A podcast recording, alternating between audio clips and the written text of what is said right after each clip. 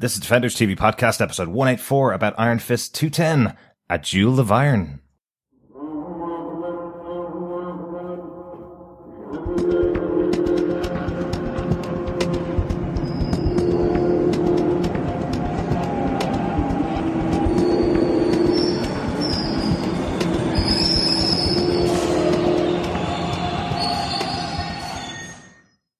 Welcome back, fellow defenders, for the final time this season for Iron Fist, season two, episode 10, A Duel of Iron, and possibly the final time for a while we'll be playing our theme tune from Mississippi McDonald. Thanks once again for that theme tune. Always enjoy listening to that one. Yeah, absolutely. Uh, thank you so much, Mississippi McDonald, for the Iron Fist theme tune. I am one of your defendering hosts, John. I'm one of your hosts, Derek. And rounding out the group, I'm Chris. Welcome back, fellow defenders. Gentlemen, we are at the end of this season. We are here, 10 episodes down. So, without further ado, because I know our fellow defenders are probably dying to hear what we thought of this episode, um, I will start off by saying you can get access to everything over on our website at defenderstvpodcast.com. We, of course, have Daredevil season three coming up very soon.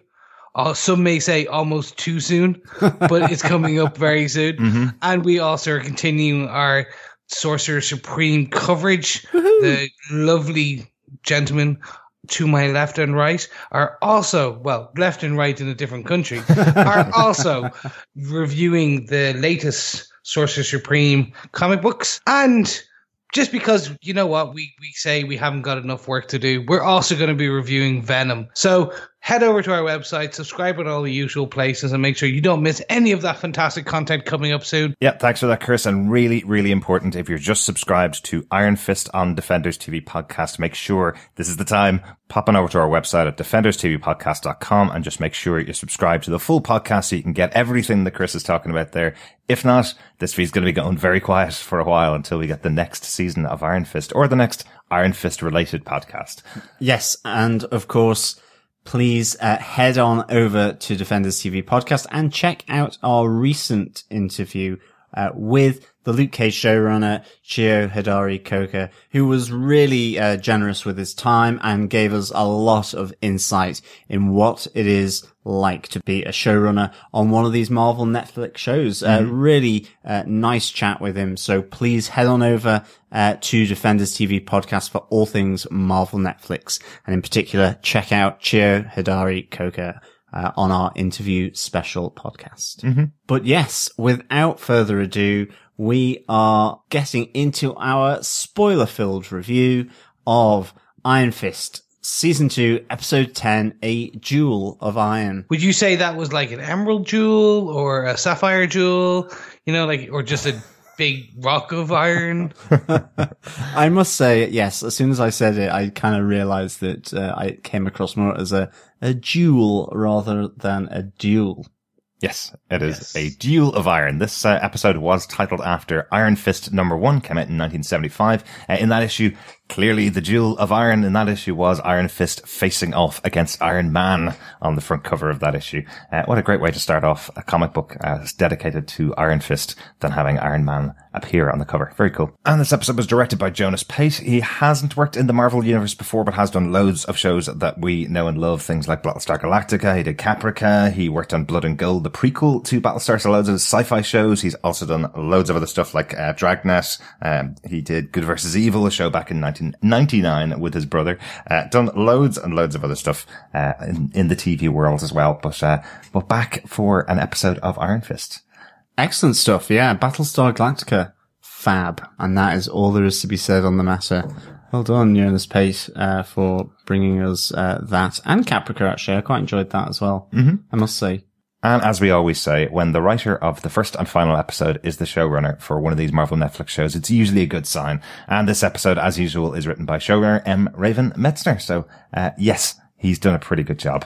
And uh, always, as I say, a good sign. Yeah, excellent stuff. I'll be the judge of that. John, do you want to tell us what he gave us in his final episode? Sure. With the transference ritual only half complete, the chi energy of the Iron Fist is shared between Davos and Colleen. As Davos flees the dojo back to his lair, time is against them. Unless the ceremony is completed, both will slowly be killed by the energy of Shou-Lao. But Danny and Colleen need Davos alive, and Mary Walker perches in his hideout, ready to shoot him. Fearing that killing Davos will also kill Colleen, Danny and Misty try to stop Walker. They restrain her long enough to bring back Mary. Meanwhile, Colleen and Davos desperately battle to keep the power of the Iron Fist, and with Danny's help, she defeats Davos to become the Iron Fist. In the aftermath of the battle between the two Iron Fists, Joy and Ward make amends, Bethany embarks on her pregnancy without Ward, Colleen forces a delicate peace between the triads, and as Danny cleans up the destroyed dojo, he discovers the Iron Fist symbol on the reverse side of the Wing family crest, taken from her ornate heirloom. Realizing Colleen's potential lineage, Danny leaves New York with Ward to search for answers to the desiccated Iron Fist and discover his own path to and connection with the power of Shou-Lao. Months later in New York, Colleen returns to the streets of Chinatown as the new Iron Fist, combining her power with her family's sword. While in Hokkaido, Japan, in a bar, Ward asks a local gangster about a man named Orson Randall. But as things head south, Danny intervenes, summoning the Iron Fist as he channels the power through two handguns. Ah, so good. Definitely a way to leave it, wasn't it? I know. I, I wanted the other three episodes. I'm sorry, I'm being greedy, selfish, uh, and all of everything in between. But um, I was just like, I absolutely want to see how he got Orson Randall's handguns, how the power came back, probably through the handguns, uh, but just fab. Loved it. And then the credits rolled, and I was like, no. Definitely set it up for a season three. Yeah, I really hope so. Um, that would be so cool. And to be honest, you know, we have spin off shows, Daughters of the Dragon, Heroes for Hire, you know, we've banded those around. Uh, I really want to see the adventures of Ward and Rand. Um, to be honest, I think that would be absolutely fantastic. We need like a couple's nickname for them. You know, we get like Brangelina. Randy Ward. That could work. the Adventures of Randy Ward. Yeah, exactly. Um, but I just, I don't know, there was something about that final scene, um, in that bar in Japan that just kind of reminded me of, um, Indiana Jones and the Ark of the Covenant for some reason. I just thought it was fab. I was expecting to see, you know, sort of Nazis suddenly come into, uh, the show or something like that. Really good. And we may still see that. But gentlemen, it's about time we jump on to our top five points and maybe even a special golden point in this episode. Mm-hmm. So jumping into point number one, Derek, do you want to take us away? Yeah, I like that this episode kind of closes out the series with the story of what the whole thing has been about. This whole duality of Danny and Davos. What would have happened if Danny hadn't gotten the Iron Fist and Davos has attained it? The whole piece is laid out as you see their original meeting, Danny and Davos, when uh, they've been best friends since, since the start. Davos is taking care of Danny as he arrives. He's still covered in snow from being outside and he's being fed by Davos. He's the one taking care of him. And I love this whole concept of Danny talking about the fact that he's challenging and pushing at each other the whole time to get to that final fight. And now Danny's finally questioning, was that actually his destiny? Was that actually the right thing for him? Was Lei Kung, who proposed that Danny was the person to win this battle and take the power of the Iron Fist, was he was he right in that? Was this really Danny's destiny, or did he just believe in someone that was telling him something that he wanted to believe in because he'd lost everything when he arrived at Kunlun? It's a lovely way of kind of setting up this final episode and this huge change for kind of our Danny Rand, our Iron Fist. Yeah, definitely. I think um, as well, it really looks forward to that moment uh, later on in the episode as well in the dojo where he is tidying it up and he comes across uh, Colleen Wing's heirloom that she had found in the community center and, and everything with the story of, of the pirate queen, uh, as well. You know, it, it really hints at, at that aspect of, as you say, destiny or fate or, or lineage, all this kind of stuff.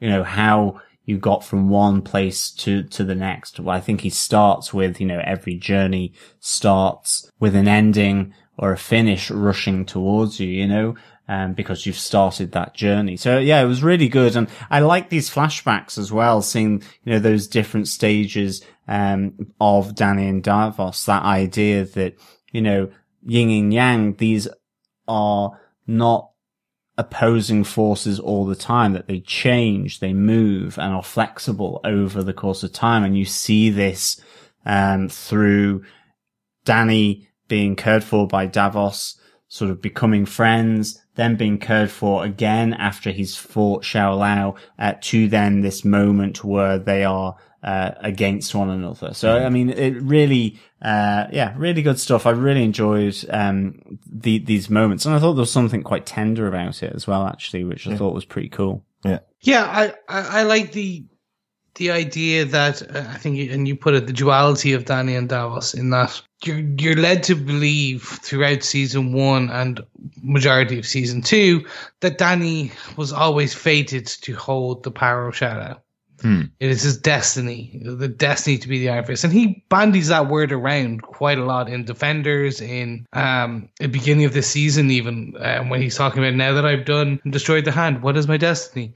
You can see that Danny and Davos were cut from the same cloth, mm. all the way up to that defining point. Now, you could argue that Davos's mother probably had some nurturing uh, problems that potentially kind of the best way of putting it that potentially warped Davos slightly. But if it wasn't for that decision made by Lei Kung, either of them could have been the Iron Fist. At that diversion point, then you start getting, as you said, that duality, that yin and yang, that one is very dark and believes in the the scripture around the the Iron Fist, but takes it for every letter so mm-hmm. I must eradicate evil wherever I see it, and I see it everywhere.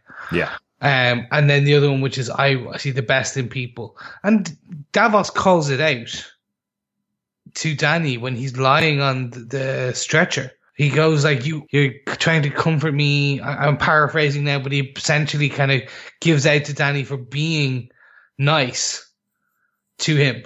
They were the same mold up to a point and then that mold fractured and you could see what the power did to each of them.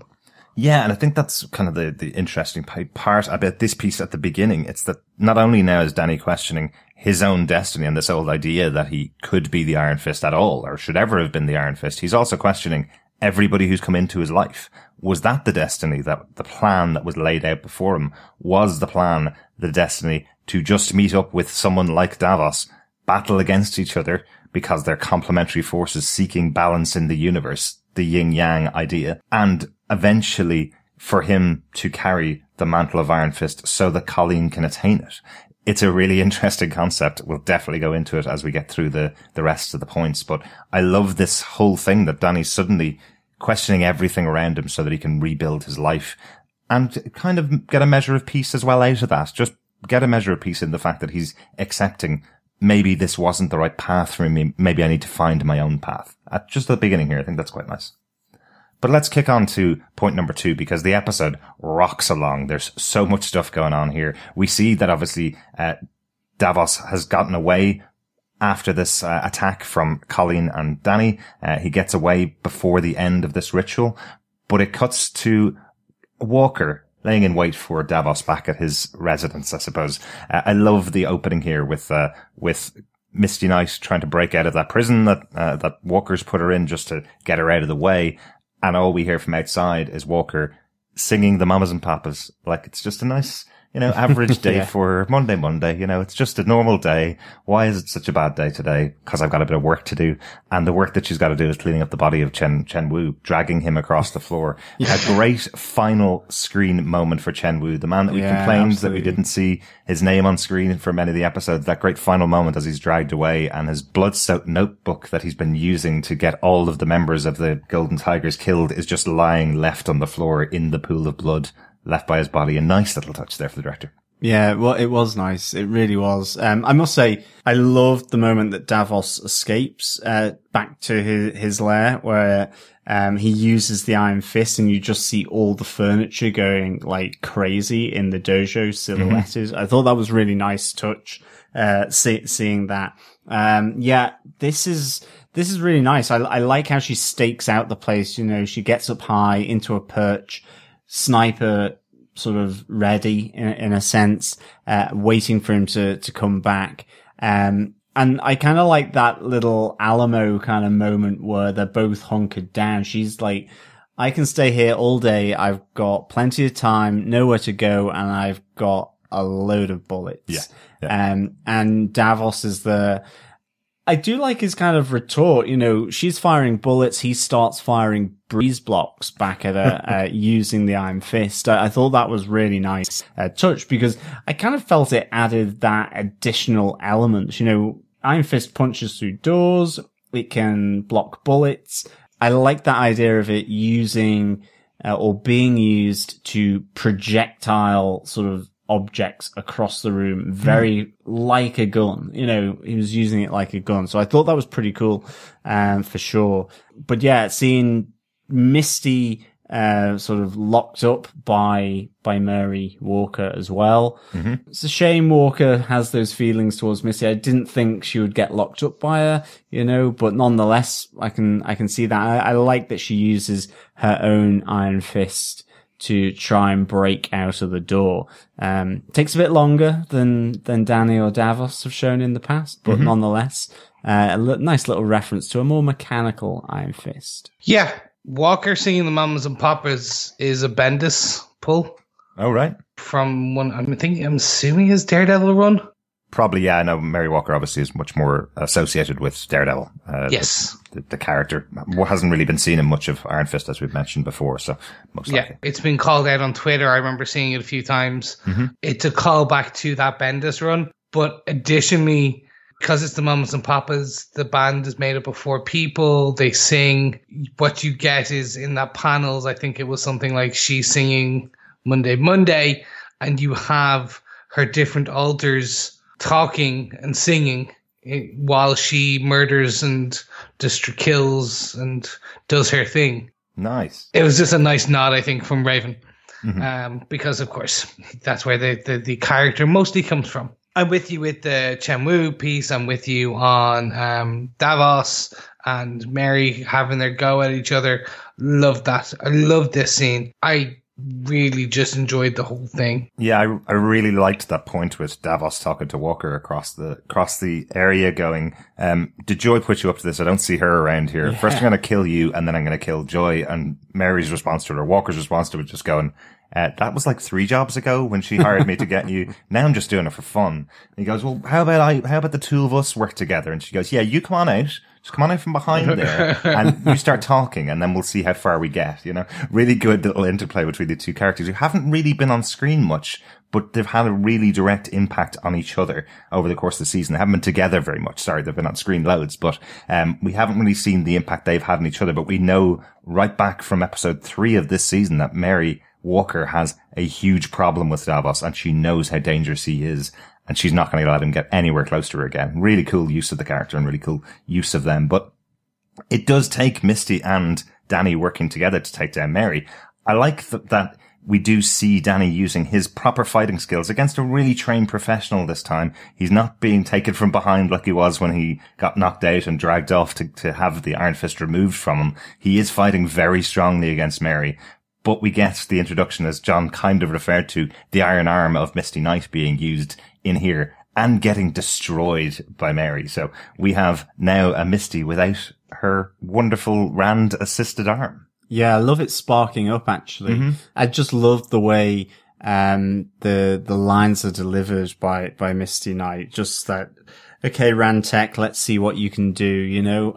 And I, I like at the end where, you know, we get that reference to getting an upgrade because obviously her arm's been sparking as, uh, as Walker's blades uh, have kind of been cutting into it. So she, you know, she makes that reference to getting an upgrade and, um, also then just sort of referencing the comics that she'll bling up the arm, mm-hmm. uh, possibly bling it up uh, in reference to the, the more sort of gold, um, arm that she has, mechanical arm that she has in the comic. So that, that was really, uh, really nice. I thought to just get that little reference. And a nice little throwback to our discussion back in uh, in Luke Cage, where we saw her get the arm, and you guys were talking about, you know, you wanted to see another version of it. This is, ju- is just a prototype. We will be getting another one the next time we see uh, Misty Knight.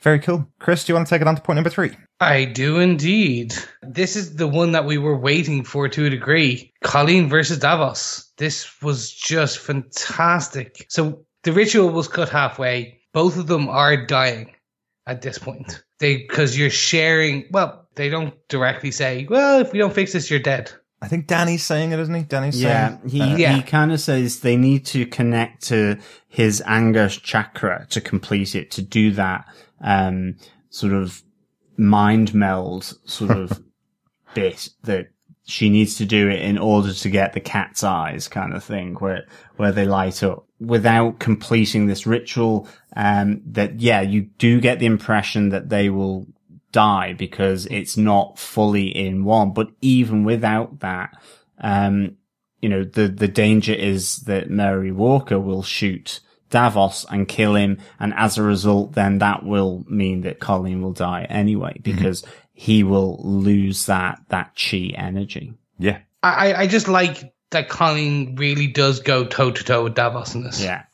like she to the point where we get that beautiful she flares up her fist while he he's doing the jumping uh punch down with the red iron fist Mm-hmm. and you get that shockwave that knocks them apart I love that too. Yeah, I love that you don't see the hands actually touch. You see the fists coming close and the energy of outside the fists rebounding off each other, like as if they're kind of opposing magnets, uh, opposing forces pushing each other away. It's it's a cool idea. Really kind of reminded me of that Iron Man Captain America moment in Civil War where the uh, repulsors are blasting off Captain America's shield and blow the two of them backwards. You know that kind of thing. It's that really iconic moment between the two of them, but kind of obvious that that would happen as well. They're they're they're kind of using the exact same power on each other. They've both got half of it. So it's not the Iron Fist up against somebody else. It's the two of the same powers going up against each other. yeah it is telling that she needed danny and I, I i don't mean that in a bad way what i mean by this is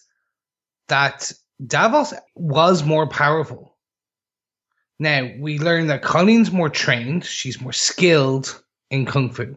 Danny was Danny. He was the original Iron Fist that we know of. He has abilities elsewhere. But Davos was stronger. Davos was starting to gain an edge on her. Um, and I, I find it telling that Danny needs to help slow down Davos so that Colleen can complete the ritual. I think what's important here is Davos is obviously the person who's been using the Iron Fist more than anybody else. He's used it more than Danny has at this stage. The power has consumed him. That's why he's more powerful using it, certainly.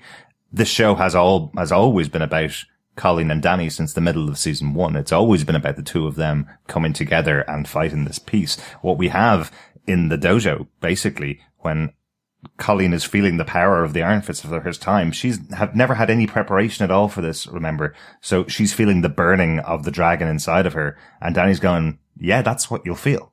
But he never told her that beforehand. She's crippled over in pain on the floor and Danny's going to her, you're going to have to stand because this is what having the Iron Fist is about. And he goes, I'll go and take care of Davos and I'll bring him back here. And she goes, no, I'm going with you. Um, the two of us will take him down together. Yeah, I mean, it's even after the fight, she says, I'm still getting used to this. And irrespective of what may happen now between the two of them. So, like, you know, she's certainly got a lot of uh, catch up. And I think in terms of using it and handling it, and I, I think uh, that's probably, as you say, it, it's kind of getting used to to that. And plus, yeah, as you say, she's kind of makes the point that we will bring him down together. Um, I I really enjoyed um this fight because I think it's got so much history, so much beef to it. You know, Davos has always uh, seen Colleen as a member of the hand Yeah. that Danny has been wasting his time in, in effect has betrayed Kunlun by, uh, being with her even. Yeah. Um, he, he calls her a hand whore, uh, at the start of this series. So, you know, this has huge amounts of rivalry and, and bitterness between the two.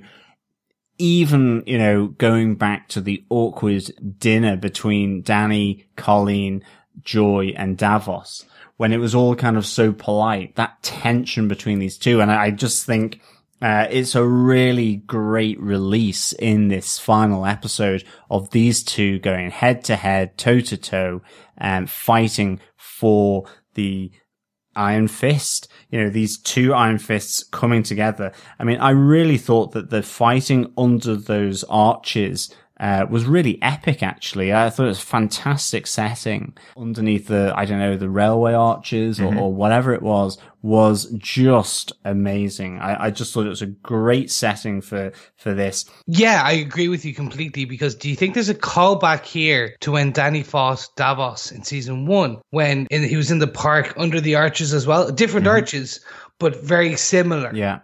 I think it was just a nice, probably kind of callback to that fight as well.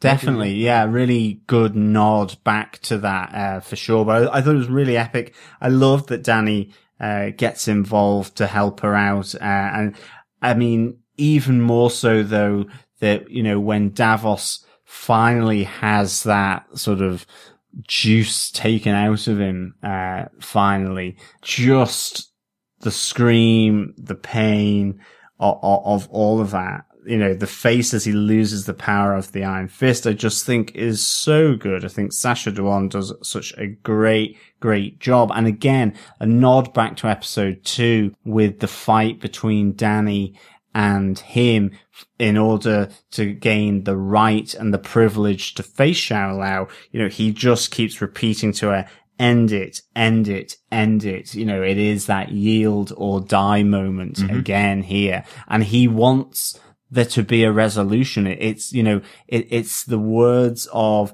Lei Kung, um, where he calls it in favor of Danny, uh, during that moment in episode two. That is something that absolutely haunts him and he wants that moment almost to be resolved again this second time. And, and again, the, the tension between these two is just so good because, you know, despite him pleading, he's beaten and, and Colleen just says, you know, and stay down after he's kind of come to attack her again and uh, she uses the iron fist uh, and punches it into the ground to knock him off his feet. Uh, and fully for the first time, because this yeah. is the first time she has control of the full power of the iron fist. Yeah, so really good. I, I, just thought it was fabulous. Yeah, I love the movements of this fight. That we talked about it before back earlier on in the season when some of these big, bigger fights are happening. The movements that are within were just very smartly written. We have Colleen obviously arriving to do battle with Davos but she doesn't know the Iron Fist. She's never used the Iron Fist before. She's never just lit it up at, at her will. So what we have is her taking him on with just her fighting moves, just the actual training that she has before the hand and during the hand. So she's going toe to toe with him completely.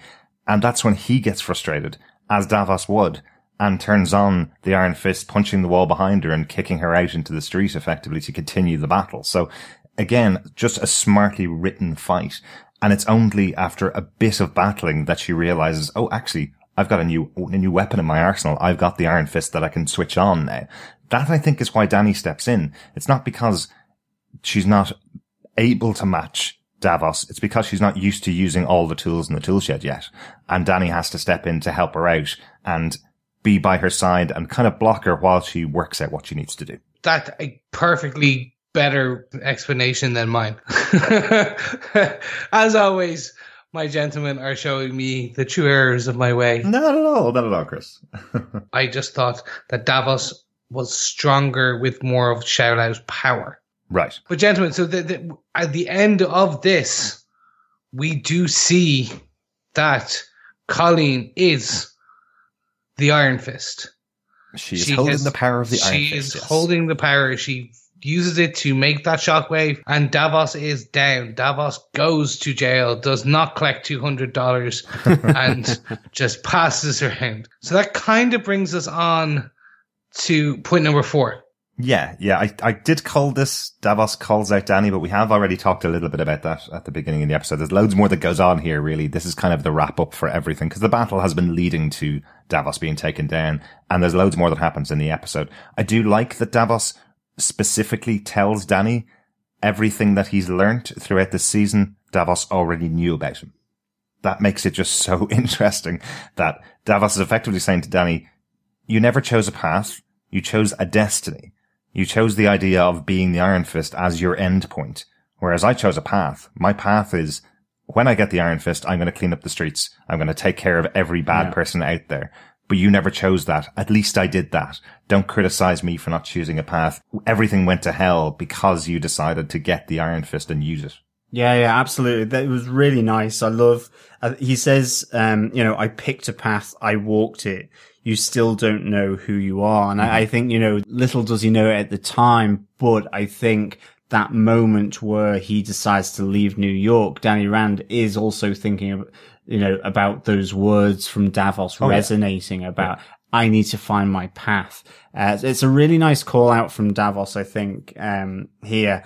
Again, he's defiant about why he took it and what he did with it. Um, no matter what you may think and no matter how crazy and fanatical and bloody he became, um, he, he's, he's defiant and adamant that what he did was the right way of doing it. It was the means to his walking the path that was was shocking. So I really really enjoyed um, this uh, for sure. There's something I do wish they'd called out a little bit better in the show.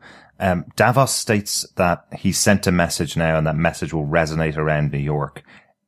I think if we had another another couple of lines in there during the season, or maybe if we had the other couple of episodes that we hoped we would get when we started out the season, that we get our full 13 episodes, I think we should have seen what Davos going on his mission had done to the streets of Chinatown.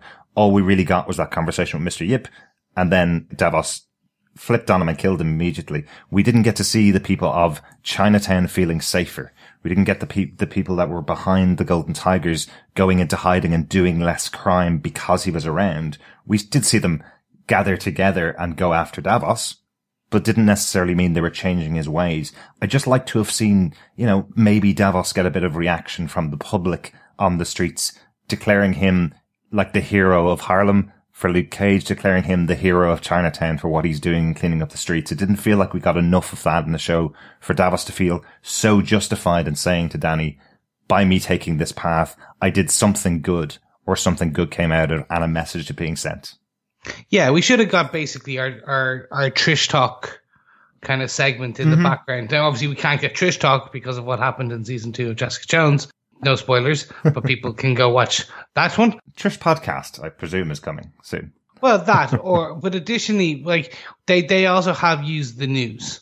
Mm-hmm. In Luke Cage season two, he used the news Absolutely. and anchors, and so we could have got that. That that's a thirty second, not even. That's a twenty I, second spit. I think we needed more because we just got the police officer saying that he wasn't really reporting anything about what was happening and wasn't really following up on leads because, yes. well, he wanted all the, the Golden Tigers either captured or dead. That's kind of what he wanted. So I just felt like you needed a bit more push from Davos saying that something else had been created out of what he did. Yeah. He said that my presence, this would be felt across mm-hmm. New York, right? I straight away thought of two things. Well, I thought the same thing twice, I should say. One, Luke Cage. Okay he is now controlling certain elements in Harlem. Mm-hmm. Does that mean he's talking potentially the Harlem people will have felt this across? That's that's one way, and then we do get a reference from Misty. Misty is talking to Colleen, mm-hmm. and she does mention Luke and a need for potentially to call on Colleen in the future. Absolutely, yeah. Let's let's get on to there because that's also part of this point as well. Um, we find out that Misty's not going to be taking the captain job, which is uh, one of the stories that has kind of been leaked over from Luke Cage season two. This is why Misty was in the area to help out Colleen so much was because she was taking a bit of time off from the Harlem PD to, to make this decision. But she kind of goes, well, I'm enjoying being on the streets. I'm enjoying having this power. If I become a captain, I'll be sitting beside, sitting behind a desk with the red tape. And then she does give that sly look to, uh, look to Colleen kind of going, kind of like the sound of the two of us working together. And I know now that you have this weapon and you're a very powerful person, I don't like the way Luke's going and you've got the only weapon in the city to take him down. So maybe we should start up a night wing agency. if only the copyright for that wasn't owned by in Blüdhaven or over in DC.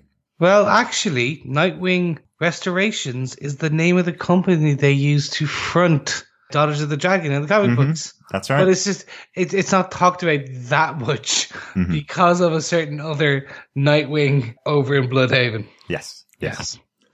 Unfortunately, your Nightwing is slightly bigger than this Nightwing. a little bit. I think he also has his own series coming soon on, on DC Universe, like every character DC is getting. I think. well, no, he, he's going to be in. Is he in Titans? But even though he's dressed as anyway, that's for another podcast called Gotham TV Podcast. Make sure you check out the guys.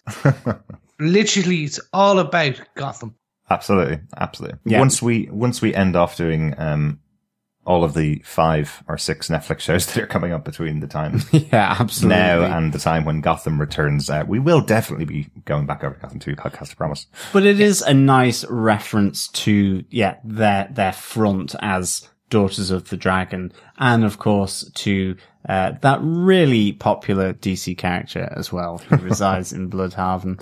Um, but I love that link to Luke Cage where, um, you know, there's trouble brewing in Harlem and this time Black Mariah is certainly not attached to it. Uh, so I really like that reference, um, for sure. I mean, we also really kind of see here Danny and Colleen really taking on board the fact that, you know, everything that's gone on, there is consequences that will affect their relationship. You know, it needed to be done. There were justified reasons and that they both still care very much about one another Yeah. but that it's not going to be the same and it, and it can't be. And I thought that was handled really nicely, uh, actually. Even with the letter writing, you know, Danny goes up to, uh, the dojo to clean it up after Davos has smashed it up. And, you know, with that discovery, um, of the symbol of the Iron Fist on the reverse side of the, the Wing family, uh, crest that's on that command that holds the brush and comb. Um, you know, he, he writes that letter to her saying, yes, you're going to be mad at me because I, I effectively have just upped and leave, but I have as a result of all of this, I've got to go and find my own connection. It seems as though, you know, your family connection, your lineage is through the Pirate Queen, you know, the story of Wu Ao Shi, um, that her mother uh, told to Frank Choi, uh, as she handed over the box to get these papers to, to move, uh, uh, into New York. So, uh, like, it's a really nice, uh, moment, I think, between the two of them, even though it ultimately ends up with them separating and, and going off, uh, on their, their different ways, uh, here. I, I- do think it, it's nicely done, uh, for me because I did have concerns when, uh, you know, they started up about Colleen would be her, his sensei, would train him that does this really have to mean the end? And it kind of is, but it kind of isn't, I think, at the same time. I think, um, the, there's a realization that, um, things are different between them Yeah, now. yeah. And I, I, I thought it was nicely done. It's a nice way to leave it. Um, definitely, definitely agree with you because it feels like Danny's kind of going to her. I'll be home waiting for you. You go off and, and do what you need to do. He goes home to clean up the dojo. And by the time she's coming home that evening, I love her response, by the way, when he says that to her, are we okay? And she goes, I'm, I've got an iron fist now. I don't really know Yeah. what you want me to say about our relationship. I need to work that out in my head. But by the time she's arrived home that evening, you can feel it in her. She's much more relaxed in herself and she's kind of looking forward to seeing Danny and see, and starting to work in their relationship. But by that stage, Danny's already gone. So I think they're not as broken up as we thought they were going to be from that statement from her three or four Yeah, episodes yeah. ago. I think they've ended off in a good place. And hopefully this means we're going to see these two characters go on in different ways in the future. It's not going to just be about the fact that they're in a relationship. Isn't that great? Uh, how do we keep this relationship together? It'll be about these two characters becoming their own separate people and also being together as well. I kind of like that as a way of having these two characters go on in a different way in the future. Yeah, I want them back together in season three. Essentially, the, what I get from this is that they are at the, some of the older generation will remember they are on the Ross and Rachel. We are on a break moment. Oh, I don't know about that. I don't think they're broken up at all. I think this is this is a point where Danny's now going off on his quest, which we'll talk about obviously in a mo. But Danny's going off on his quest, saying to Colleen, "If I'd stayed here and told you this face to face, I'd still be here. I'd never go off on my quest." She's now setting up her life the way she needs to. She's doing the things she needs to. I'm saying what I mean really is that it's nothing about the relationship at all. It's definitely not a friends moment where it's where this will they will continually come back and break up and come back together. They are together. They're just away from each other at the moment. It's like going on a going on a work trip for a couple of months. That's all it is. Okay. I, I will agree to disagree on this one. I think they are temporarily Splitsville while they go sort out themselves, sort out their minds, sort out their lives, sort out their iron fists. Because, you know, every couple needs a multiple iron fists. So you just need to ensure which you have. Um, no, so I, I think they're, they are broken up right now. We will get, we will see them back again later. They don't want to be, but they have to work on themselves before they can work on each other. Let's say separated. Yes. But let's talk about Colleen uh, and what she has to arrange. I like that she goes straight back to the community center just to make sure everybody's okay. It's it's something that you really need to do in these shows. So often they end with the credits rolling and you're going, hang on a second. There was a huge big battle with loads of people that weren't involved in this and some people died and, you know, we saw them at the start of the season and what's happened to them now, you know? Um, I like that she goes back and has that discussion about what she's going to do for Rhino's gang. She's going to set up a memorial for BB and for his the gang that was around him, people that knew him and people that didn't, so they can learn something about his sacrifice for the community and how he lived within that community, which will hopefully give some other people a chance to strive and a chance to develop and grow. I like that that's something that Colleen felt that she needed to do.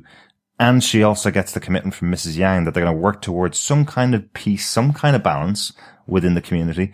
I don't think Mrs. Yang is willing to give up on their criminal ways. No. But she's also kind of saying, I won't put a foot out of line and we'll find some form of balance because I also won't accept if you go out and kill all my guys either. So, um, yin and yang. It's it's the delicate balance of opposing forces. yeah, yeah. and that it may change. Yeah, again, it's it kind of feeds into that that thread, I suppose. Because it also goes back to the conversation that Colleen had with Mrs. Yang earlier on in the season. She was, got her into the whole parlay by knowing who what who Mrs. Yang was, what she was about, and the steps she was trying to convince Mrs. Yang to take were the ones that would get peace, not get rid of all crime in the entire district. Because she's a bit more of a realist than Davos is.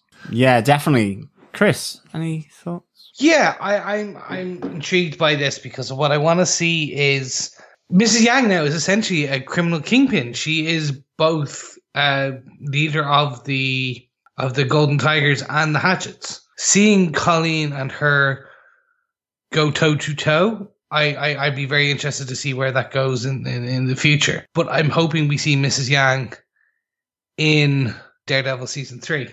Yeah, I was wondering that as well, to be honest. She is now a big power player. Yeah, Mhm. and it, it's like with um, the head of the Italian crime uh, gangs as well. You know, these two groups have have been displaced, um, and you kind of do get the sense from Daredevil season three that he is going effectively.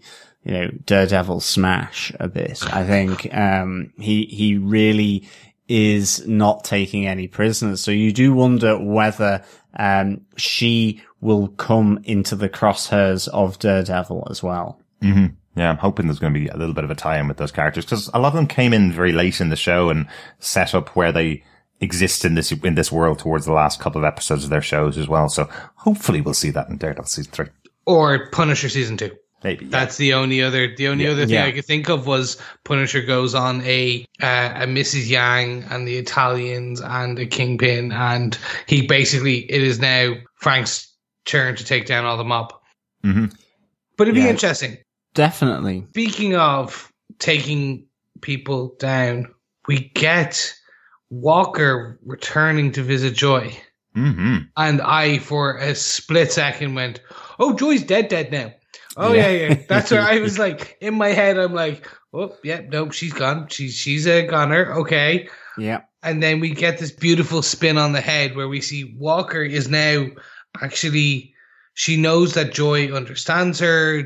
She Mm. doesn't want the money. What she wants is joy and joy's power and influence. And I'm like, oh, where are they taking this character now? This is the thing about, and I'm gonna, I'm, I'm kind of kicking myself uh, in the others. I'm spoiling what I'm going to be saying later. Is they set up so many of these characters in this episode for me going, oh my god, I want to know what happens next. Yeah. Oh yeah. Literally cliffhanger moments. to a degree. Definitely. I was like, really need these three other episodes. Um, I really, really do. I, I was the same. I thought Joy was gone. I thought we were going to get, you know, the, the third alternate coming out from, from Mary Walker here at this moment. You know, she even says herself, she's aware that it's there. You know, she always thought that Mary took her way out of, uh, trouble in Sokovia. Um, and, and Mary always thought that Walker shot her way out to, to safety in Sokovia. But actually she knows from the, the redacted documents or, or the full reports that Ward got her that there is this third alternate. I was absolutely convinced that when she said, you know, um, and a trigger like a gun being pointed at the heart, like Joy is doing, was going to see this third alternate uh, come out. I really wish there's part of me that really wishes that I'd seen it. I would have quite liked to have seen the third alternate. You know, this is certainly um, a character where the yin and yang doesn't apply because she's got three. She's split in three rather than 2 Uh, I really like that idea that she is slightly different from this concept that Danny is talking about, about opposing uh, forces, that she has this third person, uh, and third alternate as part of her DID. And I really thought that, um, yeah, Joy was gonna probably get strung up or something by this. I really like the kind of oblique references, you know, to Bloody Mary in terms of saying that the report said it was a bloody mess. And then the idea of, um, you know, I suppose disease or, uh, and typhoid Mary with, you know, poison is what poison does or something. Um, Nice. Yeah. you know, kind of an oblique reference to the, the, the typhoid Mary alternate. So, so maybe there's four. Who knows? Maybe there's more than three. It's the question becomes when she when does she come back? Season three. You think it's just just season three of Iron Fist? Do you think potentially we see her before that? I think it's interesting that they used her here. I think a number of people have mentioned that she is a Daredevil villain. She's a person known for being in Daredevil. We've just had her origin story in Iron Fist, which is, which is great. You know, this idea of getting this third alter that didn't come out during Iron Fist. And we could see that manifested over in Daredevil as a Daredevil villain coming up in just three weeks time. So we'll know pretty quickly. Um, I think that's a possibility the only reason I don't like that we didn't see the third, third alter in this season is because we don't know when she's coming back. That's the only reason I don't like it. I love the idea of having Mary and Walker opposing each other throughout the series and then Mary stepping back and letting Walker take over. Even in this, uh, in these scenes here where we saw Danny use all the techniques to get Mary to come back out so that Misty can take Mary away. What we hear from Walker when she comes back into Joy's apartment is, Mary didn't stay very long because she was so scared she let me back out again, you know? So they're, in they, they're balanced now. The two of them are balanced now, but what we're learning is that there is possibly, now that you get a balance between those two, somebody else is coming, going to be coming out. The question, the other question I have on this here is the conversation she has with Joy. It's very interesting because she lays a couple of, couple of little clues. I like the idea that she says to Joy, the reason firstly I want to use you is because you know both sides and you can manage both sides, which is a little technique that we saw uh, Joy use earlier on in the season. I love that backfired on her. this idea Yeah. that she was trying to get it, get her to pull Walker back out. It worked, but hell, now you've got Walker in your house with a gun pointed at you going, I'm going to make sure that you work for me now. And that other thing of saying, I want to use your power, influence and reach. I think that's more about dealing with this other alter if it does come out that Joy will know instantly whether it's Mary or Walker or a third. And when she does, she'll have the power influence to take care of her. But I'm just not really too sure.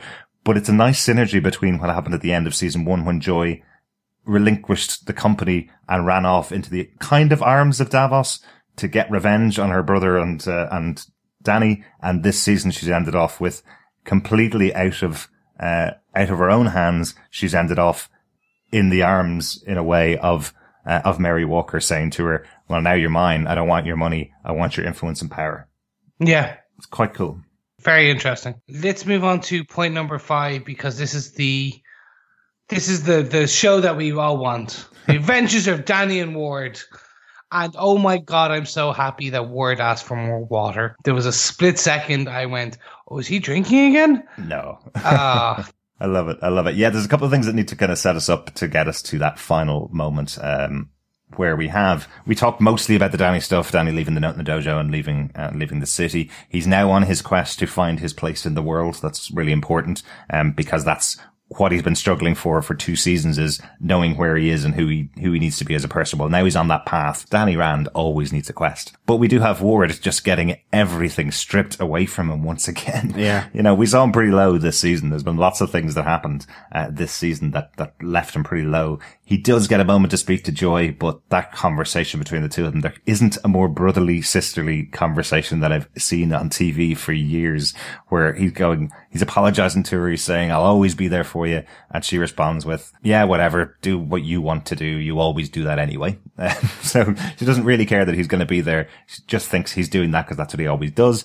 And then he tells her he's going to be a daddy, but he screwed it all up. And she goes, oh, well, what else is new? That's, that's kind of what you do, Ward, is screw everything up, you know?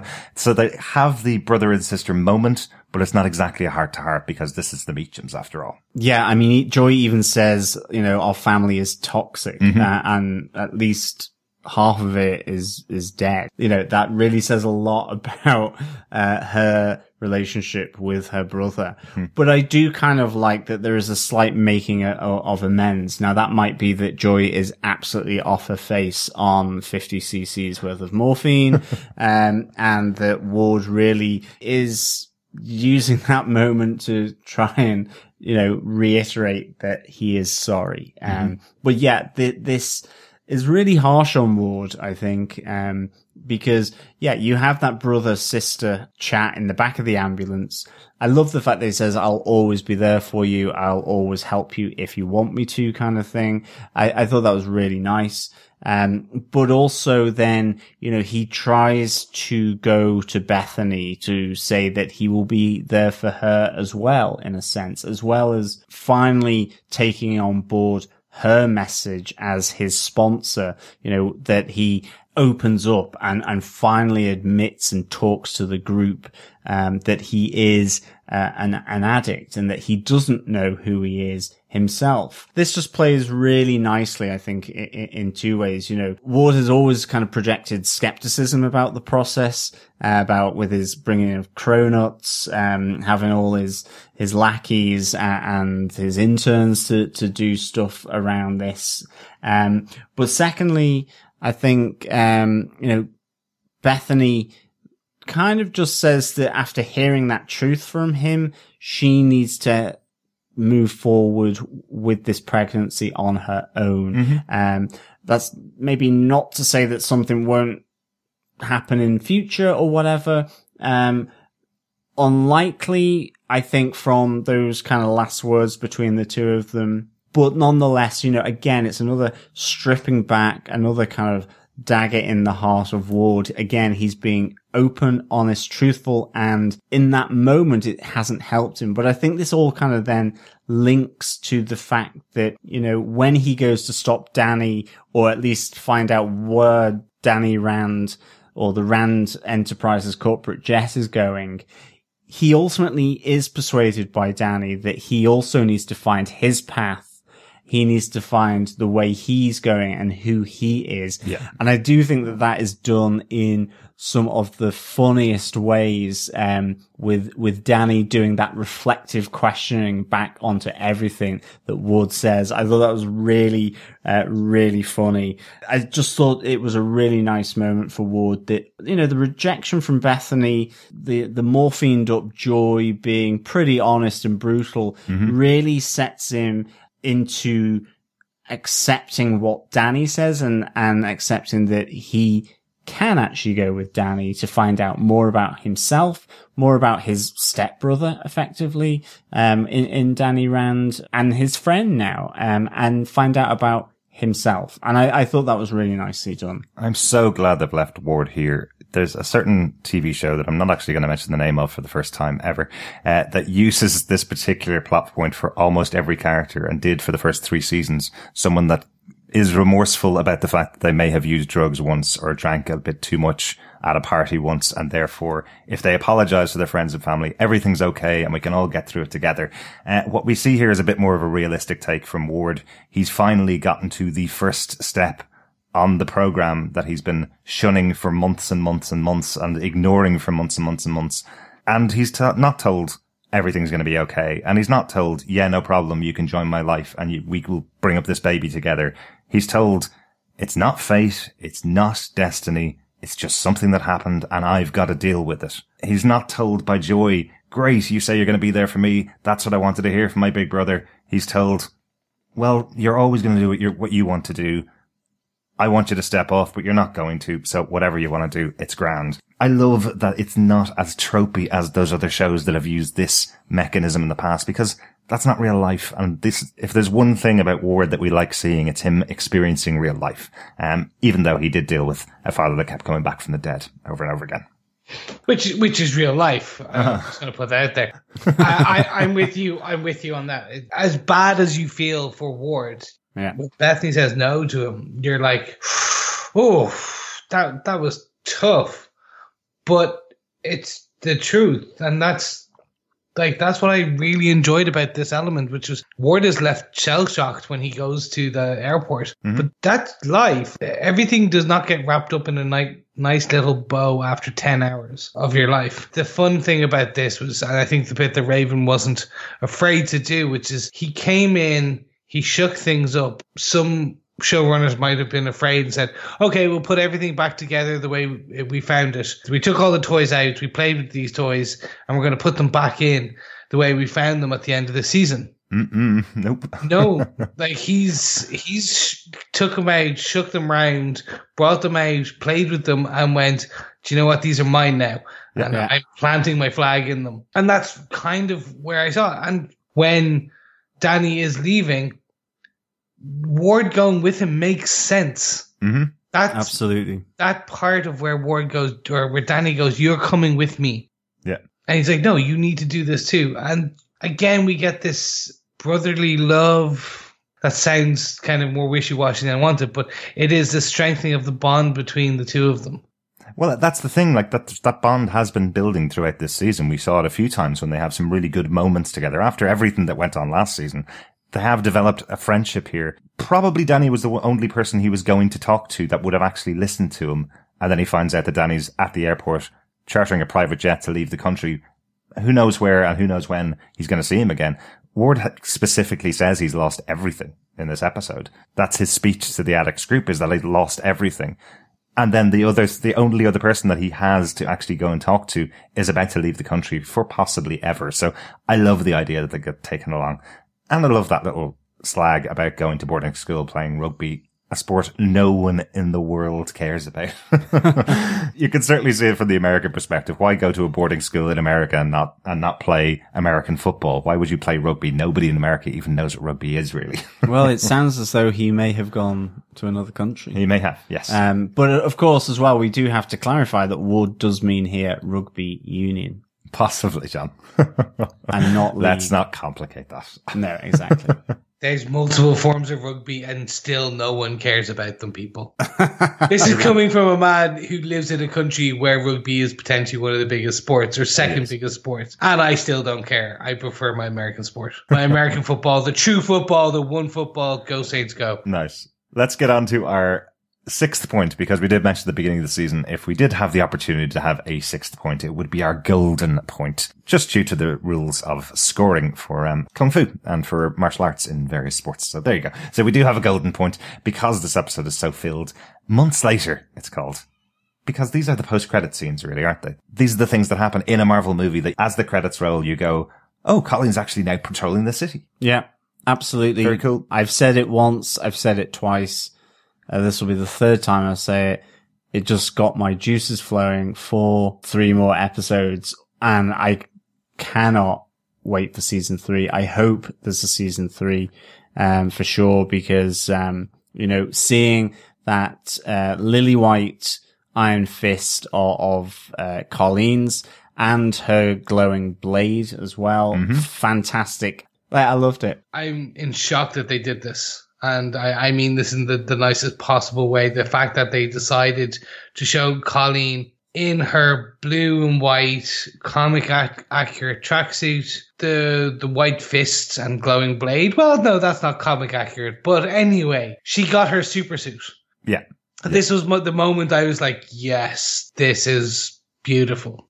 It's just so- so cool to see. So cool to see. Yeah. Yeah, no, it was really, really good. Yeah, and then, you know, again, really want to see, uh, Ward and Danny and their adventures. Uh, as I say, I really got, uh, that Indiana Jones vibe, I think, um, of the two of them in the bar at 4 a.m. Okay, they're not downing shots like, uh, uh, Marion Ravenwood, uh, but certainly I loved the vibe of the two of them in the bar. Ward suddenly getting threatened by a guy that looked immense. Now, okay, he would probably be able to play rugby. Huge, huge guy rears up behind the, um, the kind of gangster guy who has had connections with Orson Randall. Um, and obviously they're after these two as Danny stands up to defend Ward, uh, unleashing, you know, and this is kind of on the other side that his two iron fists with his dual guns as well. You know, the dual fists, the dual guns against these men, uh, from, of Orson Randall's looking to get their property for their employer back. So really, really cool. Um, I loved how, yeah, the, the bullets took out another bullet in, in midair. That was pretty sweet. And they looked like sweet. chi-filled bullets as well, didn't they? they Oh, everything was cheap. it looked definitely. like the power was coming possibly from his new dual iron fists through the guns into the bullets, sending them on their merry little way to, to blow, blow another bullet out of the air. Two bullets hitting another bullet in midair. Deadly stuff. Yeah, Really central. And it just looked very cool when he puts those guns back in his pocket and says, right, just don't try that again. It felt like a, re- a real John Wayne kind of moment, felt like a real Western moment. really liked that from, from Danny. Uh, nice touch as well, as you mentioned earlier on, Chris, that we do have a really grumpy looking Ward sitting at the bar at 4 a.m. and you think he's going to get another shot. You think he's back on the alcohol, but actually it's just a glass of water that he wants. And Danny's sitting over the other side of the bar with a, uh, with a beer in hand, just chilling out. So not as spiritual Danny as you may have expected in this moment. He's kind of just letting Ward do his thing. It seems like they're, they have a really good partnership going on. He's got the long coat as well Mm-hmm. of Orson Randall. The duster. Yeah, yeah, really cool. So I'm going to call it. I don't think Danny's got his powers back. I think the guns Yeah. are chi filled. I think yeah. that's why. But he's looking for Orson Randall, the the employer of these two gentlemen Mm. who owns the dual guns. I will very quickly just say for our listeners, we mentioned him briefly in some of our previous episodes, but if you don't know who Orson Randall is, go read the Matt Fraction run the Immortal uh, Iron Fist series. We get a you get a beautiful introduction to who he is. You get a beautiful introduction to who Wu Aoshi, the Pirate Queen, um, the Iron Fist, who she was.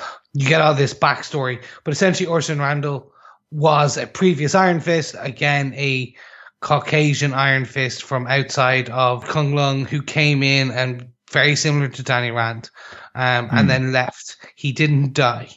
So this is again a oh, there is now another Iron Fist out there who there is still an Iron Fist out there who is alive with the Iron Fist power. hmm So very interested to see where this goes because now we are getting into territory that is outside of any, I would say, or many of the comic books. This is not the Matt Fraction run. This is not going to pull on many runs that we know of. I don't think so anyway. Well, I think they're they're going to remix a lot of the stuff as they do, and all of these all of these shows. You know that yeah, that they really do take bits from all across the history. You know everything from the names of the episodes this season to things that we've seen throughout the season to characters from other comic books like Mary herself. The referencing of Orson Randall here, I don't know whether it's going to have any major connection to the former Iron Fist Orson Randall or whether it was just a little Easter egg played in there or put in there. Um, I understand this week we've heard that they have about three or four more seasons of Daredevil planned if they're willing to keep making them on Netflix. I believe the same from M. Raven Metzner. I believe in his mind he has a number of major arcs for Danny Rand coming up in the future. And I think this is just his way of laying down the bedrock saying, if you want it, this is the kind of stuff you're going to be getting in future. And that gets me really excited. Exactly. I, I hope they continue to take Raven back for it because again, he really he really did deliver uh, on this season. Yeah, no, absolutely. Really, really good. Only one thing left to do for this season of Iron Fist. Chris, do you defend this episode of Iron Fist season two finale? A duel of iron. I do. This was a jewel of an episode. Uh, it was fantastic. I, I'm not going to beat around the bush. I am extremely happy with this episode. The way it concluded the story arcs, it closed off everything while also opening enough doors and windows to make me want and wish for more. I'm like, this was perfectly paced season. It was a perfectly delivered. They, okay, there was a few slowdowns, but the slowdowns were apt. And I think that was only for like one episode. I, I don't think it, it even bothered me that much based on what I'm recalling of what I've said in my defense. Overall, I really defend this episode. It was fantastic. One of my top three closings. This is the episode 13 for this season. This is definitely up there in the top three. Um, I completely defend this season and this episode. Excellent. Excellent. John, do you defend season two finale of Iron Fist? I do defend uh, the season finale of Iron Fist, uh, episode 10, A Duel of Iron.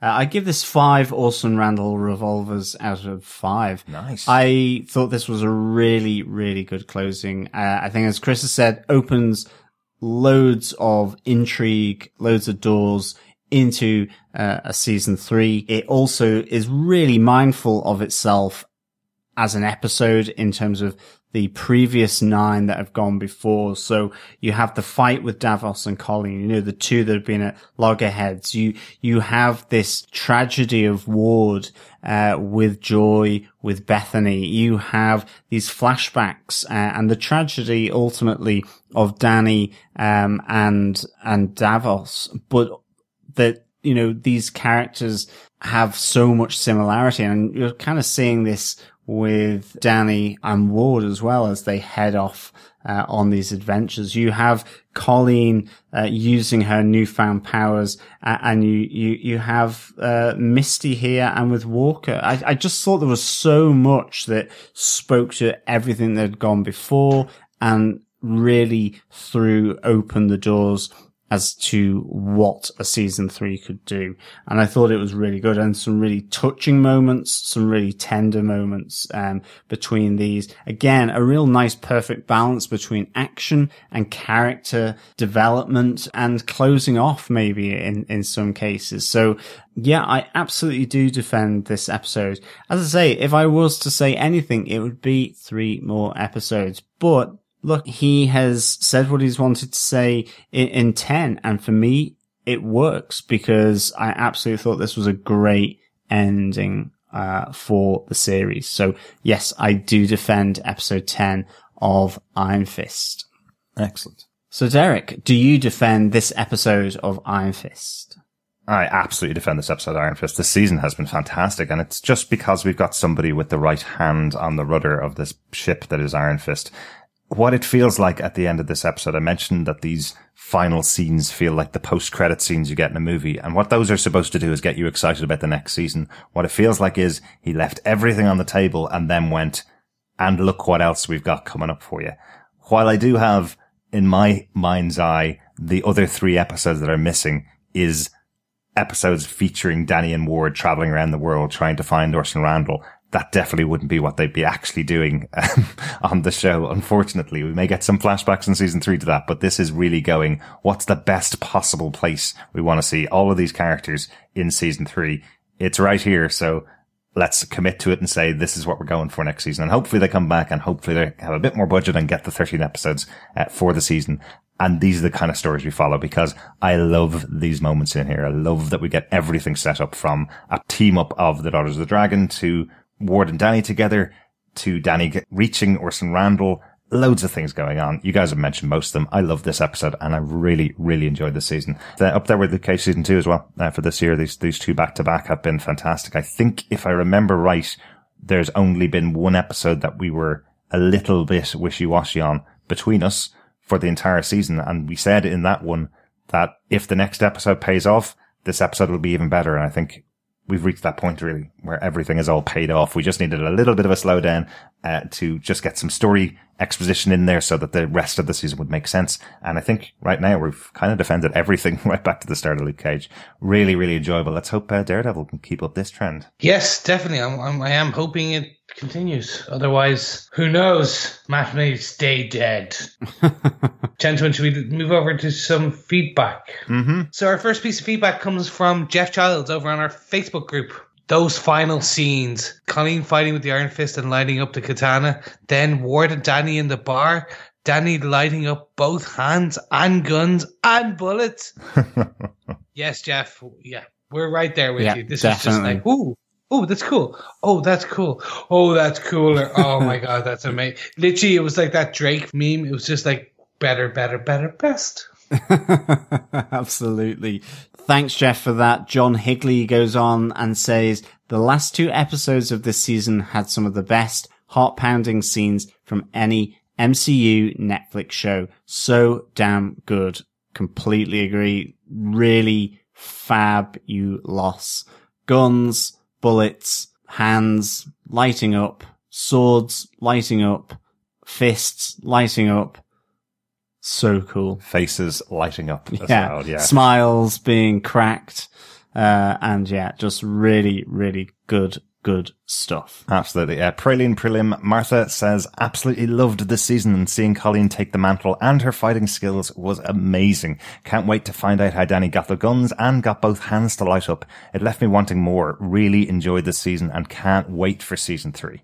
Thanks, Praline. Jamie Young wrote in to say, I absolutely love everything about this season. The pacing, the conflicts, the character development. It was everything I wanted and some things I didn't even know I wanted. Like Colleen getting the Iron Fist. Davos and Mary slash Walker were fantastic antagonists. Mm-hmm.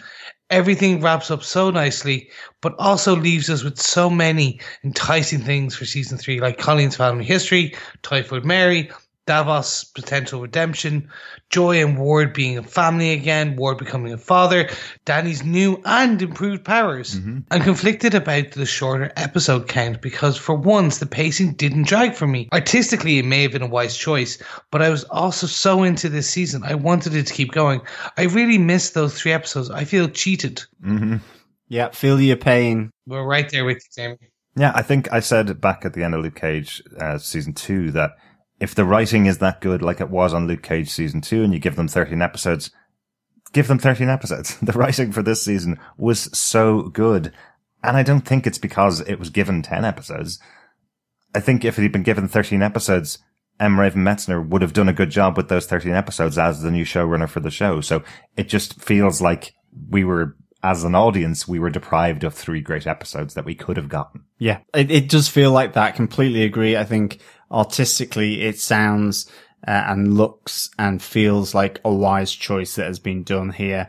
But when you have that ending, you just want three more episodes, even if it doesn't make any sense. You know, I wanted to see an episode where the third Mary pops out and says hello, probably chops off a few heads or, or kills a lot of people. I wanted, um, Danny and Ward do, you know, the, the tour around Tibet, um, and, and how they get the guns. And I want to see Colleen on the streets of Chinatown. Of course, not going to be like that, but yeah, missed the three episodes, but I feel as though it's absolutely the right choice. And we did hear recently from Jeph Loeb that he was the one that proposed it to M. Raven Metzner. He was a he asked Metzner, could he contain his story within the 10 episode order that Netflix was giving to him. So, um, so that's why it's been set for 10 episodes for this season. It wasn't that Metzner went to them with a story that would last 10 episodes. It was that he was asked by Netflix, could he reduce the storyline down to 10 episodes? So by having the squeeze, we've ended off with an excellent season. Again, I feel if we got the other three episodes, uh, we would have had a, just a 13 episode great season. So, uh, like we did with Luke Cage. Thanks so much for that, Jamie. Yeah, thank you so much, Jamie. Alex Anderson goes, holy shit. Wow. I have to say that was one of the best season ending episodes of all the Marvel Netflix shows. First, Ward name drops Orson Randall. Then Danny has two guns and two fists. Incredible. I love the idea of Colleen being related to an Iron Fist. Very nice move by the writers and her fist lighting up the katana was epic. Overall, I thoroughly enjoyed this season's pacing, action, and overall story. I thought 10 episodes worked well, though I really want more now. Bring on season three. I'll take Matt Murdock for now, though. Also, keeping Davos alive was good. I hope he can see the errors of his ways at some point. I'm also really glad to see that the daughters of the, sorry, I mean Nightwing is definitely a thing. Keeping Mary's third alter still a secret was slightly frustrating. I really wanted to see what that's going to be, though I can understand not revealing everything. More reason to look forward to season three, I guess. Yeah, completely agree. I really was hoping to see the third Mary pop a little psychotic head out. Um, but no, um, hopefully season three, maybe Daredevil season three. Possibly, Who possibly, knows? yeah. Um, I mean, it could be that looking at this origin is a nice shortcut for the Daredevil season. So it's like it's straight in, uh, killing people. Mm-hmm. Yeah.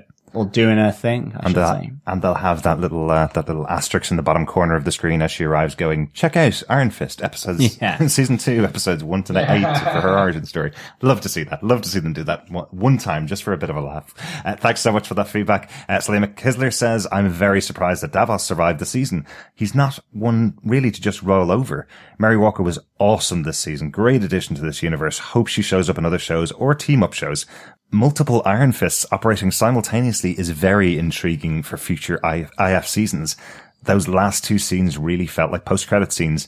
I hope we get to see how Danny and Ward's bro trip got to that point. I can't wait to hear the podcast about Danny's latest version of the Iron Fist skills. You know, as we mentioned earlier out of the podcast, it is quite funny that we actually had four iron fists or iron arms in this episode when you consider that we also had Misty Knight taking out her iron fist to the door, doing a move that Danny Rand would have done in season one with his iron fist. So, Yeah, so many iron fists.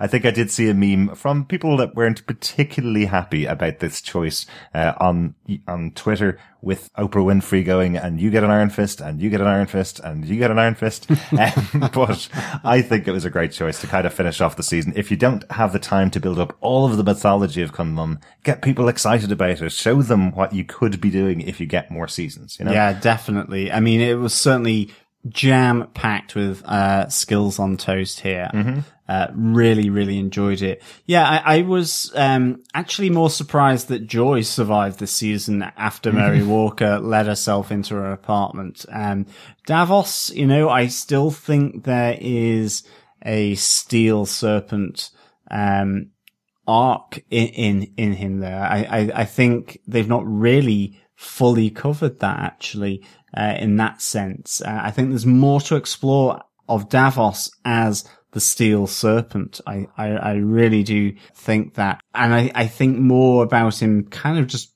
descending into pure evil, really, really being the bad guy. Because there are a lot of times in this season where there was a bit of empathy with him or, you know, the understanding, certainly as they explored uh, some of his backstory and why he got to where he was and why he wanted to conduct this ritual on Danny Rand. So, um, I'm, I'm glad he survived though. I, I, I really am. Yeah. But, uh, yeah, thank you, Salim, so much for the comments. Uh, it's really good to have them in. And if we get any more feedback in before this episode releases, we're going to drop it in right here. So we won't have Chris, unfortunately, for any other pieces of feedback that come in. But thanks so much for everybody that's dropped in their feedback so far. Yes, unfortunately, I can't make it.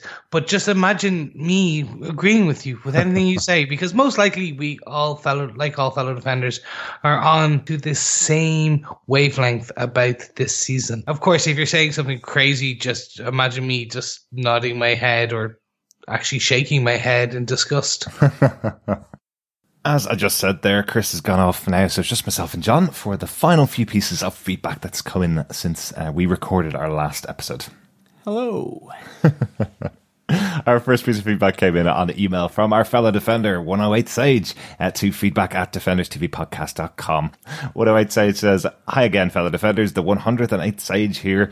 Again, probably after you've already finished episode 10. First off, I'll apologise for my tendency to write in either just under the wire, too late, or not at all. Just under the wire, I think, this time. Yeah, absolutely. Don't you worry, 108 Sage. You have made the cut. Mm-hmm. You've made episode 10. Yeah, always write in, even if we can't pick it on the podcast. We always love hearing from you anyway about it. She goes on to say, now onto the important stuff. Wow, season two of Iron Fist has been amazing. I thought season two of Luke Cage was without doubt my personal favourite of the Marvel Netflix TV seasons, but now I'm starting to wonder if it'll fall to this one. The shortened season might end up being the deciding factor, one way or the other, depending on how the last episode goes, but just wow, so good, so many good elements.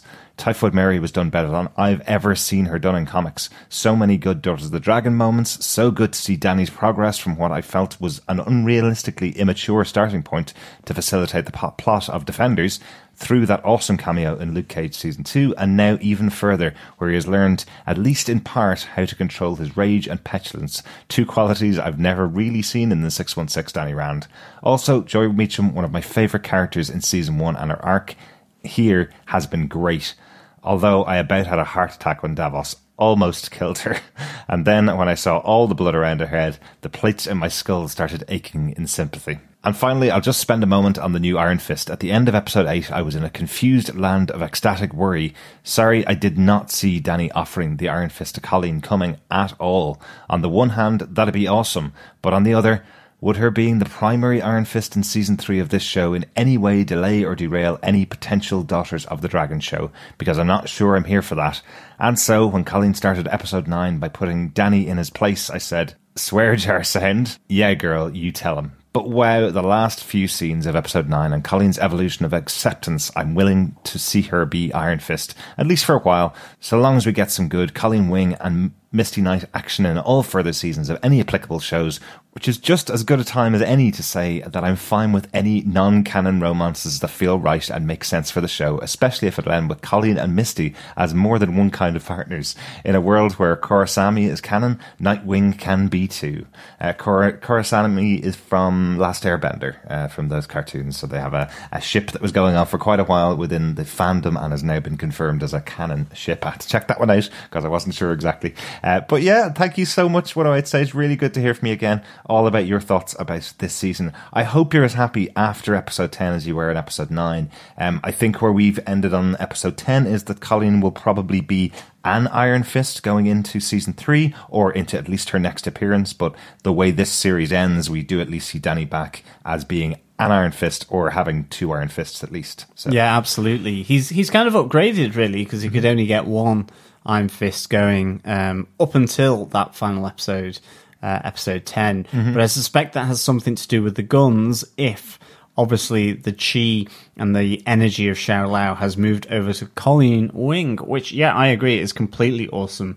I just think it's pretty beautiful, actually. I, I love the different colors that they brought to the Iron Fist over this season with the Davos red, the classic yellow of Danny Rand, and then this lily white of Colleen Wing. Really just very cool, I think. Mm-hmm.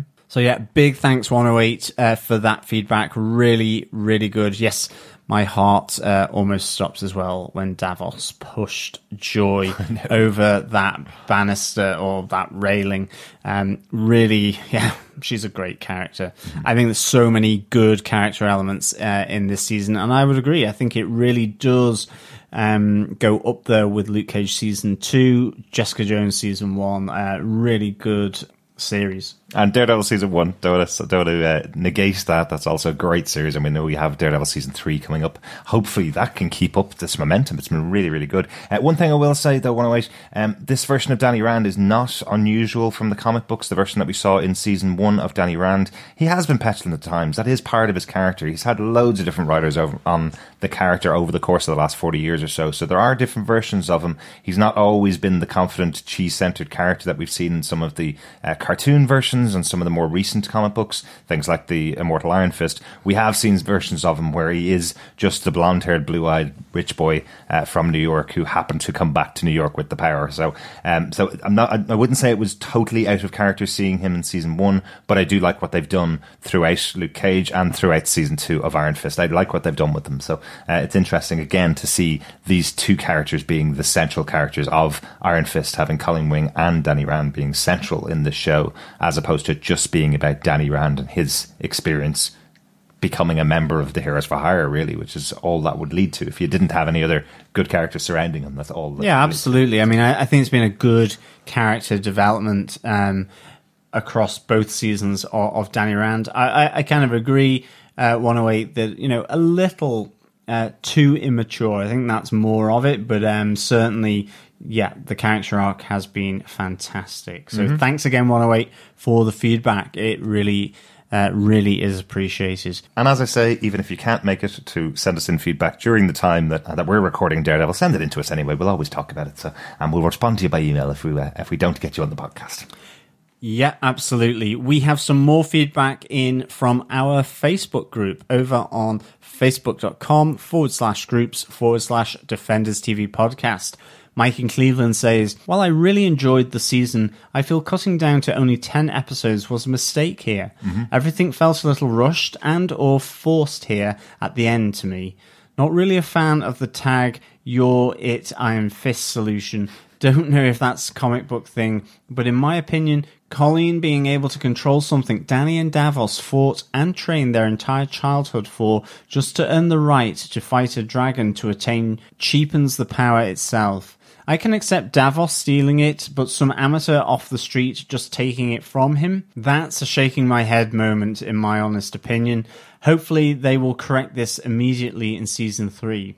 Thank you, Mike in Cleveland, for that feedback. Um, yeah, I, I, think it's certainly uh, something that has maybe had differing viewpoints in terms of Colleen being able to control that power of Shou-Lao. I do like the the way though that she does struggle with it in terms of the the pain and the discomfort that that she feels here. Mm-hmm. Um, I, I think in terms of her ability to do it, it may hark back to the Pirate Queen, possibly that there is mm. something in there, um, but also that her training, you know, goes back to her grandparents just as much as Bakuto uh, with the hand. So there could be something, obviously, that we've not heard at this moment within Iron Fist that really explains why maybe she is able to do this. Maybe, but, but I certainly wouldn't characterize Colleen as being some amateur off the street. I kind of get the feeling that what we see about the training of Danny and Davos is that they're training for the battle to earn the right to fight against the dragon, but not necessarily training to hold the power of the Iron Fist. Would would that be a bit more accurate, John? I'm not sure. I think the training that they went through is to make them the best martial artist, and then when they get there, they have the fight with Shou-Lao to attain the power of the Iron Fist. And then there was supposed to be some training happening for Danny to allow him to hold the Iron Fist, which we saw in season one he wasn't able to, and we saw throughout season two that he been too emotional to hold it, and that's what Colleen was trying to help him with. We see Davos has attained the power of the Iron Fist, and he also succumbs to the anger of Shou-Lao and also can't hold the power of the Iron Fist. So what we're seeing at the end of the season is that Colleen didn't go through the training to fight the other people that were there to get to the fight against Shou-Lao, if that makes sense. Yeah, yeah. But she has gone through training and she is a more centered person than both Danny and Davos ended off being with that power. So I think what we're supposed to be learning here is that she's not somebody just off the street. She is somebody that has had many, many years of training. Whether that's something that they will explore in season three, very likely they will. They will give us more detail about her past and her history with Kunlun if that's what they think is needed to kind of justify her being able to hold this power. But right now, everything that's been told to me in season two tells me that she was given the power by Danny and can hold it because she is a more centered person than both Danny and Davos are. It's kind of where I'm seeing it. Yeah, no, I, I, think that there has been training, and I think she is able to deal with the, um, I suppose, the psychology of holding it. She, yeah. as you say, she's much more balanced and much more centered, especially when you compare it to Davos and, and even to Danny, who uh, himself acknowledges that he was not able to deal with it um, in in the way that he had hoped. But yeah, no, that's a really good viewpoint, Mike, um, yeah. and and thanks so much for that. It just feels that there's something that's missing from the show that's never actually told us that the guys are being trained to hold the Iron Fist. It never really seems to have underlined that. So it, we may be getting that mixed up with our knowledge of the comic books that that's what the training was. So just want to want to say that that's probably something that we'll see a bit more of in season three. They'll underline a lot of these things that we saw as being a little bit missing from season one and season two. But I think the idea of her taking on the Iron Fist was was absolutely fine. But thanks so much for your feedback, Mike. It's always good to hear another side of the story. We have some more feedback through from Tori Ekanogli. Uh, I really loved this episode, and I am sad it was only ten episodes. My takeaways: Ward is the best. He's always saying what I'm thinking. He totally grew on me this season. I kind of wish Davos killed Joy, not because I don't like her, just it would have been a bold move. I'm surprised we didn't see zombie dad Harold at all. I was totally expecting that, and it never happened. Mm. I love how this season really challenged our expectations. And lastly, I have a feeling having Colleen take the Iron Fist may be a way to soften people up to the idea of someone else taking over another hero's role, which is sure to happen after Infinity War Part 2. If one of the main heroes die in the next Avengers movie, I'm looking at you, Cap, someone else may have to pick up his shield. So this may have been done to introduce that idea to newcomers. Just a thought thanks, Towery, for for that. I definitely um, think that's a great kind of idea. Actually, that it it certainly does help uh, introduce people to the idea that you can have um, new people picking up the shields. You know, with Cap, it could be Bucky Barnes. But of course, even like with uh, one of my favorite characters, Doctor Strange, you know, you've had Brother Voodoo take on the Sorcerer Supreme Loki. mantle, and you've had Loki very recently. So uh, it, it's certainly something. There's more through the centuries as well, John. Don't forget. Yeah, so it's certainly something that that that Bond idea of people taking over the role should, you know, I, I hopefully they'll get and and they'll be um, good with. And in terms of your takeaways, I think Ward is fantastic. Mm-hmm. I, I, do know what you mean. He f- comes across as being massively. Um, human and natural, if, if you understand my meaning. I, and I really do think uh, it's a great character to have when you you have dragons. And I think that ability, whether they linked Ward to Danny in terms of that addiction towards the different vices was a really nice move actually and I, I, I, must say I really enjoyed that. Yeah. I think yeah it certainly challenged expectations with having Colleen take on the Iron Fist and it was something that I really really liked and yeah who would not want to see sweet zombie Daddy Harold uh, return um, yeah, I don't know how they would have fitted it in, but I must say um, it would have been good uh, to to see Harold Meachum back in in zombie form. And of course, yes, instead of just a spin out of Heroes for Hire or Daughters of the Dragon, we could get Marvel Zombies spinning out on Netflix. maybe, maybe. I think I was expecting him in the traditional Netflix flashback episode where we see Ward flashback to something rather than just telling Joy how she was treated by Harold. Perhaps seeing how Harold treated him in the past might have been a way to do that. But uh, unfortunately, yeah, we didn't didn't get to see Harold uh, this season. And also to say, Terry and Mike and 108 have all said uh, that 10 episodes feels like cutting it cutting it down was a bit of a mistake. And um, just to say, in case we didn't mention it enough on the podcast itself, yeah, we totally agree with you. Um, Ten episodes felt felt just a bit too short. I still think that Raven Metzner, the, the showrunner for the show, had decided that these were his final scenes. So I don't think we would have gotten anything after that if we got more episodes. I think we may have just gotten more episodes in between when Colleen took on the mantle and when Ward and Danny went off on their search.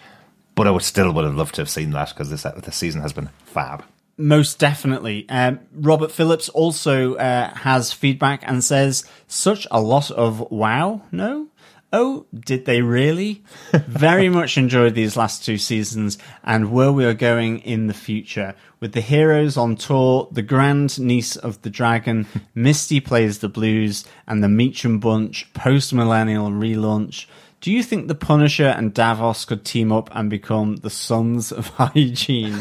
um, I don't know, but certainly uh, that would be an interesting team up to see Davos on the Punisher. I suspect Frank Castle would literally use his iron M4 rifle butt and uh, smash that into uh, Davos. I don't think he would have much patience for the impatient Iron Fist. And entitled Davos. Yes, I can't really imagine them working together, but really good thoughts. Thanks so much, Robert. And thanks so much for all of your feedback throughout the season. Been really good fun hearing those. Final word for this episode and this season of Iron Fist goes to Jim Carrey, who says, I finished season two and I am very satisfied. Certainly the most linear and perhaps best rendered Marvel Netflix season yet.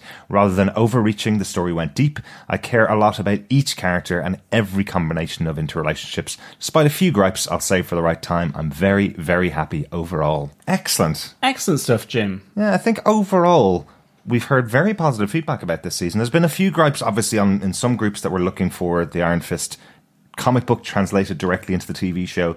I think what um, Raven Metzner has done this season by you know, seeing where the show ended at the end of season one and where the character ended at the end of Defenders, he it feels like he's moving the pieces so that we can get a much more Iron Fist show over the next few years. And I think he's done a really good job of that, personally. But it's really good to hear all the feedback. Yeah, absolutely. Thank you, Jim, for the feedback, and thank you everyone else who has given feedback for episode ten. But throughout this season of Iron Fist, it really is great to have your thoughts and discussion points and comments in on Defenders TV podcast. Mm-hmm. It's great to share the thoughts within the fellow defending community. and keep sending them in as we get into Daredevil later this month. And yes, we're moving on to Daredevil on the next podcast reviews. So make sure you've subscribed to us over on Apple Podcasts or Google Podcasts uh, just by searching for Defenders TV Podcast or going to our website, defenderstvpodcast.com and uh, picking up on any podcast catcher that you want to follow us on. But we're not the only ones that have been doing reviews this season. We had a review over at Apple Podcasts for our own podcasts. Uh, Skiz7 says, the perfect Marvel Netflix podcast and gives us a 5 out of 5 review. Thanks so much, Skiz. It's really good of you. Yeah, thank you so much, Skiz7. Uh, that's really nice of you. Uh, and it's really nice for people to subscribe to the podcast, but also to rate us and to leave a review is really good because I think we also learn a lot from those reviews. Mm-hmm. Absolutely. Skiz7 gives his top five about Defenders TV podcast. He says the hosts are very professional.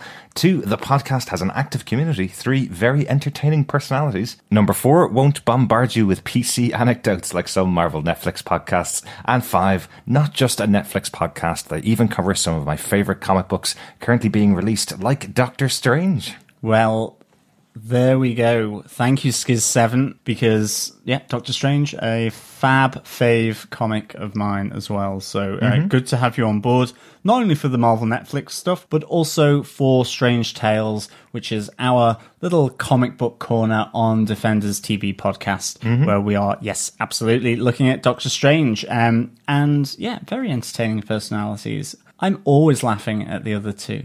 Sure. it's really nice of you to say, Skiz, and really nice of you to say that too, John. thanks so much for uh, thanks so much for that review over on uh, on Apple Podcasts. And if anybody else wants to leave us a review, please do so. And if you're leaving it in any other country other than Ireland or the UK or or the US, um, please just pop us an email and tell us because we don't always check all of the individual countries. So uh, we'd love to have a review on there and just pop us over an email at feedback at Defenders TV podcast to let us know if you've left us a review. Thanks so much. Yeah, thank you so much. Gentlemen, the end of another of the Marvel Netflix shows, the 10th Marvel Netflix season so far. After four years, we are 10 seasons into the show, I do wonder often, and I've said this to the guys off air, I do often wonder if viewers to the Netflix shows see all of these shows as connected. And we're now like at the supernatural level of a TV show where we're 10 seasons into this overarching piece of content and people don't, or people feel intimidated about jumping in at any point. But for me, they're just getting better now. We've had two seasons back to back that have been awesome and we're going into the biggie, really, Daredevil, the one that started it all in just under a couple of weeks time. It's coming out on October 19th. We will, as always, be doing episode by episode coverage for those, for that season. We do have another couple of things that we will be covering before we start up on our Daredevil coverage. We will be continuing our Doctor Strange coverage with Doctor Strange Sorcerer Supreme of the Galaxy Part 6, our comic book coverage over on Strange Tales on Defenders TV podcast.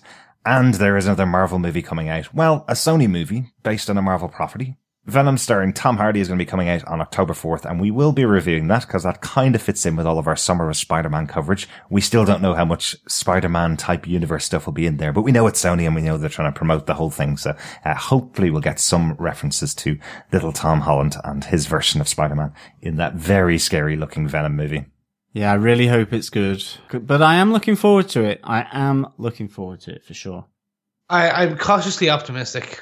Um, from what I've seen of the TV spots, um, and the trailers, I, I'm I'm I'm cautiously optimistic that it's supposed to be good. Either way, it's a fun way to spend a night or a day, or at least a couple of hours in your October while you're waiting for October 19th, the big one. What will we be doing on October 19th, gentlemen? We'll be returning to Daredevil. Yes, we will. Season three. Or watching Making a Murderer season two. For some reason, they're releasing that on the same day on Netflix. Why would you do that? Why would you release two of your biggest shows on the same day on Netflix? Crazy. Because you can alternate now. So the thing is, Making a Murder is really just about Vincent D'Onofrio as the Kingpin. Nice, nice. Yeah. Excellent stuff. Good job. Looking forward to getting back to uh, to some more podcasting. And thanks so much to all of our fellow defenders who've shared their thoughts throughout the season. Even if you didn't share your thoughts, as long as you just listened to the episodes and enjoyed them as much as we've enjoyed recording them, uh, thanks for joining us for the season. Been really good. And thanks to you two guys. As always, thank you so much, fellow defenders, and thank you to my glorious co-hosts. They are the reason I get up and podcast each and every once a Morning. week. Yes, thank you so much, fellow defenders, for tuning in and listening. It is, as always, a pleasure speaking with you. And of course, it is equally a pleasure speaking with you and discussing things with my fellow co-hosts, Derek and Chris, on all things Marvel Netflix. So don't Zen Koa me, people. I love that. Bye. Bye. Speak with you again soon. Bye.